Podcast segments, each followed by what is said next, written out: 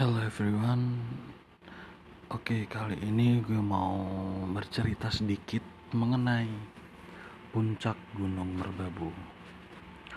Jadi Merbabu itu merupakan salah satu gunung tertinggi yang ada di Jawa. Ketinggiannya mencapai 4480 meter di bawah permukaan laut. Gunung ini memiliki dua akses untuk jalur pendakian.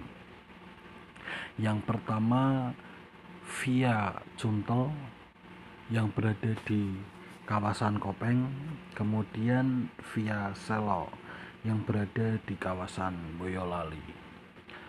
Merbabu ini memiliki keindahan alam yang sangat luar biasa. Contohnya seperti Sabana 1, kemudian Sabana 2 Sekian, terima kasih.